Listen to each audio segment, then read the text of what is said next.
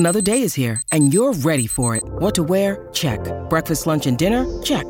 Planning for what's next and how to save for it? That's where Bank of America can help. For your financial to-dos, Bank of America has experts ready to help get you closer to your goals. Get started at one of our local financial centers or 24/7 in our mobile banking app. Find a location near you at bankofamerica.com/talktous. What would you like the power to do?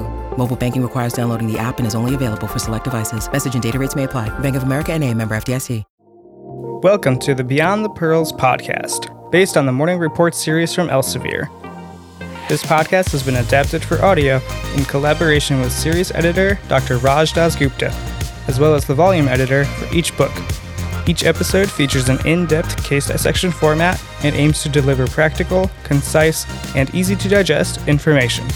And now, here's today's episode. Welcome to the Beyond the Pearls podcast. My name is Austin Williams, one of the editors of Surgery Morning Report Beyond the Pearls, and your host for today. I'm a breast surgical oncology fellow at Memorial Sloan Kettering Cancer Center in New York City. I completed my general surgery residency at Lankenau Medical Center and a postdoctoral research fellowship at the University of Pennsylvania. And now for today's case. We're going to discuss a case of right lower quadrant pain in a 28-year-old female. The case begins with the 28-year-old female who has no significant past medical history, who presents to the emergency department with acute onset right lower quadrant abdominal pain. She says the pain was initially periumbilical, then later localized to the right lower quadrant. It is sharp in nature and is accompanied by nausea and vomiting. She also reports an episode of fever. So what is the differential diagnosis for right lower quadrant pain? Acute abdominal pain is a common complaint that causes patients to seek evaluation in emergency departments and often requires evaluation by surgeons. The location of abdominal pain is an important factor that informs the differential diagnosis. There are many conditions that are included in the differential diagnosis of right lower quadrant abdominal pain, especially in females of reproductive age. Bowel-related pathologies include appendicitis, mesenteric adenitis, Crohn's disease, gastroenteritis, and Meckel's diverticulitis. Gynecologic pathologies include pelvic inflammatory disease, tuvo-ovarian abscess, ectopic pregnancy, ruptured ovarian cyst, and ovarian torsion. Urologic pathologies include urinary tract infections, renal colic, and epididymitis. The duration, progression, and exact location of abdominal pain and associated symptoms are often helpful in determining the diagnosis. Acute appendicitis remains one of the most common causes of acute abdominal pain in the United States and worldwide. The rate of acute appendicitis is higher in males, with the highest incidence occurring between the ages of 10 and 19 years. Additionally, acute appendicitis is one of the most common indications for an emergent surgical procedure. The classic progression of abdominal pain associated with acute appendicitis is a dull periumbilical pain, which is visceral in origin, that progresses to sharp pain localized in the right lower quadrant as the peritoneum becomes inflamed. Patients will usually present with anorexia and occasionally complain of nausea, vomiting, or loose stools. So what's the pathogenesis of acute appendicitis? Acute appendicitis is an inflammatory process which is often preceded by an appendiceal obstruction. Obstruction is often due to a fecalith, but other causes include a tumor and lymphoid hyperplasia. The majority of patients with simple acute appendicitis do not have a fecalith or tumor, indicating that an obstructive process may not always be identified in acute appendicitis. As obstruction occurs, an increase in intraluminal pressure causes occlusion of the small vessels and inflammatory changes. This leads to distension of the appendix and irritation of the visceral afferent nerves of the superior mesenteric ganglion, which produces the broad periumbilical pain initially experienced. As the inflammation progresses to the parietal surface of the peritoneum, somatic sensory fibers localize the pain to the right lower quadrant of the abdomen. Ischemia, necrosis, and perforation are late findings of this disease process, as compromised blood flow to the appendix allows for further bacterial invasion and inflammation. So let's go back to our case. Upon initial assessment, the patient is found lying still in bed. Her temperature is 37.2 Celsius, her blood pressure is 120/70, a heart rate of 77, and respirations of 18 a minute, with an oxygen saturation of 98% on room air. She is tender to palpation in the lower abdomen, especially in the right lower quadrant. Palpation of the left lower quadrant induces right lower quadrant pain, which is a positive Rovsing's sign. So what are the physical examination findings associated with acute appendicitis? A thorough physical examination is imperative to diagnose and treat acute appendicitis. The classic patient with appendicitis exhibits right lower quadrant tenderness and rebound tenderness. The patient is often found lying still because the abdominal movement will irritate the inflamed peritoneum, mimicking the rebound tenderness often found on examination. Slight elevation in temperature and mild leukocytosis are often seen in early, uncomplicated appendicitis. Although the presence of a fever is commonly seen with appendicitis, the absence of a fever does not rule out the diagnosis. Other atypical findings such as diarrhea, dysuria, and upper respiratory tract symptoms are not uncommon. Moreover, atypical physical exam findings are often seen due to varying locations of the appendix. For example, a pelvic appendix often produces suprapubic pain or an obturator sign, whereas a retrocecal appendix may produce flank pain or a psoas sign.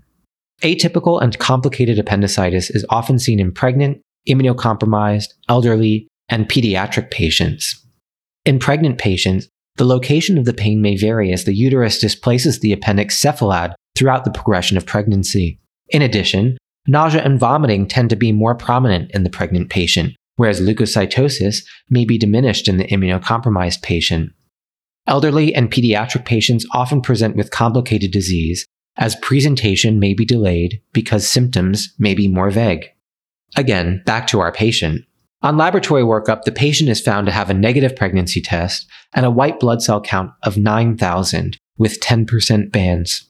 Other labs are within normal limits. A computed tomography or CT scan of the abdomen and pelvis with oral and IV contrast demonstrates a thickened appendiceal wall with periappendiceal fat stranding. No oral contrast is seen entering the lumen of the appendix. In addition to these, what is the workup of acute appendicitis? It's important to note that accurate and early identification is critical in preventing progression of appendicitis, as perforation can lead to significant morbidity and mortality. Ambiguity in the diagnosis can lead to unnecessary surgical exploration, resulting in non-therapeutic appendectomies. However, non-therapeutic appendectomies are arguably justifiable to decrease the risk of perforated appendicitis. The rate of negative appendectomies has decreased with the advent of perioperative imaging.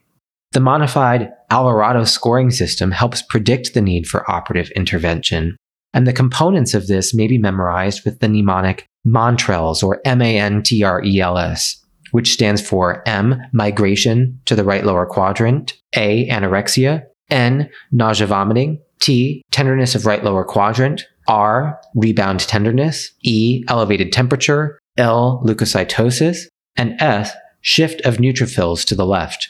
After a thorough history and physical, lab tests including a white blood cell count may aid in the diagnosis. In females of childbearing age, a pregnancy test should be performed to rule out an ectopic pregnancy. Imaging modalities can further aid in the diagnosis of appendicitis when uncertainty exists. CT scan is accepted as one of the most accurate and effective modalities in diagnosing acute appendicitis. Typical findings include an appendiceal wall thickening, periappendiceal fat stranding, a phlegmon, appendicolis, or wall enhancement of the appendix. Ultrasound or MRI can be particularly advantageous in the pediatric population and pregnant patients, as they produce no ionizing radiation and do not require intravenous contrast. However, the rates of indeterminate examinations of both ultrasound and MRI remain higher than CT scan. So how do we manage a patient who presents with acute non-perforated appendicitis? The gold standard is appendectomy. Preoperative care should include hydration, electrolyte replacement, bowel rest, and antibiotics. A single dose of preoperative antibiotic covering both aerobic and anaerobic organisms is recommended. These include ampicillin-sulbactam, cefoxitin, and/or cefotetan. Once the necessary preoperative management has been performed, a surgeon needs to decide whether to perform an open appendectomy or laparoscopic appendectomy. Regardless of which the surgeon chooses, all patients must be consented for both procedures, because complications are associated with both. The decision to perform an open versus laparoscopic appendectomy is based on several factors. The laparoscopic approach has gained widespread acceptance and is generally the procedure of choice. Its advantages include less postoperative pain, lower rate of wound infection, shorter length of hospital stay, shorter recovery, and improved cosmesis. However, some older studies have found a higher rate of intra-abdominal abscesses and increased operative time when compared with open appendectomy. Certain patients are more suitable for the open approach, which include those with significant intestinal dilatation, those with generalized peritonitis, and those who cannot tolerate pneumoperitoneum. Postoperatively, most patients are able to tolerate a diet immediately, with early ambulation and discharge. There is no role for routine postoperative antibiotics in non-perforated appendicitis. Let's return to our patient once more. The patient is placed on bowel rest and started on intravenous fluid hydration with normal saline. She receives a dose of ampicillin-sulbactam in preparation for surgery and gives informed consent for appendectomy. She is taken to the operating room for laparoscopic appendectomy. The appendix is easily visualized and found to be hyperemic and enlarged. It is resected without difficulty. So what if the patient had presented with perforated appendicitis? Patients with ruptured or complicated appendicitis typically have a delayed or unusual presentation. Deciding on early appendectomy, percutaneous drainage, or interval appendectomy remains controversial. However, in all cases, patients are given intravenous hydration and broad-spectrum antibiotics. In early appendectomy, the patient undergoes urgent appendectomy within 24 hours of hospitalization, with any intra-abdominal abscesses identified drained intraoperatively. With interval appendectomy, the appendectomy is performed 6 to 8 weeks after initial diagnosis. Presence of a periappendiceal abscess may warrant percutaneous image-guided drainage. Several non-randomized trials have suggested that early appendectomy in perforated appendicitis is associated with more complications, such as wound infection and bowel obstruction, versus patients treated with antibiotics and interval appendectomy. However, other studies have demonstrated that early appendectomy is associated with a reduced rate of adverse events and time away from normal activities. In addition, complications such as readmission and abscess formation before the planned interval appendectomy can occur in up to 1/3 of patients. Thus, recent evidence may be in favor of routine use of early appendectomy in perforated appendicitis. However, no consensus is yet reached between early and interval appendectomy. If perforated appendicitis is diagnosed intraoperatively, it is acceptable to continue antibiotics postoperatively. Typically, antibiotics are continued until the patient is afebrile with resolution of the leukocytosis. Regardless of the timing or the approach of appendectomy, it can be associated with complications. The incidence of major complications of appendectomy is low. Therefore, some short-term and long-term complications that are important to mention. Short-term complications include ileus or obstruction, urinary retention, pneumonia, bleeding, colonic fistula formation, surgical site infection, and intra-abdominal abscess. Long-term complications are secondary to the development of abdominal wall hernia and intra-abdominal adhesions, which can cause small bowel obstruction and, in females, tubal infertility. Intraoperative complications, although rare, include vascular injuries and enterotomies. With all of this, we should not fail to mention the recent trials that have suggested treating appendicitis with antibiotics is safe. However, it has been noted that the presence of an appendicolith is associated with failure of antibiotics alone and should be considered an indication for surgical therapy. Ongoing trials will answer many questions raised by trials of antibiotics alone. Our final look at our patient. The patient started on a regular diet postoperatively, and antibiotics are stopped. Her symptoms improve, her postoperative pain is well controlled with oral analgesics, and she's able to ambulate without difficulty. She is discharged home that same day. So let's discuss a couple of pearls related to appendicitis. Acute appendicitis is the most common, non-obstetric reason for surgery in pregnancy. It has equal distribution in all 3 trimesters. Appendiceal neoplasms have been identified at a higher rate in interval appendectomies than routine appendectomies. Appendiceal neoplasms include carcinoids, adenocarcinoma, and mucinous adenocarcinoma. Age greater than 40 is a risk factor for appendiceal tumors, and a colonoscopy is advised for this patient population.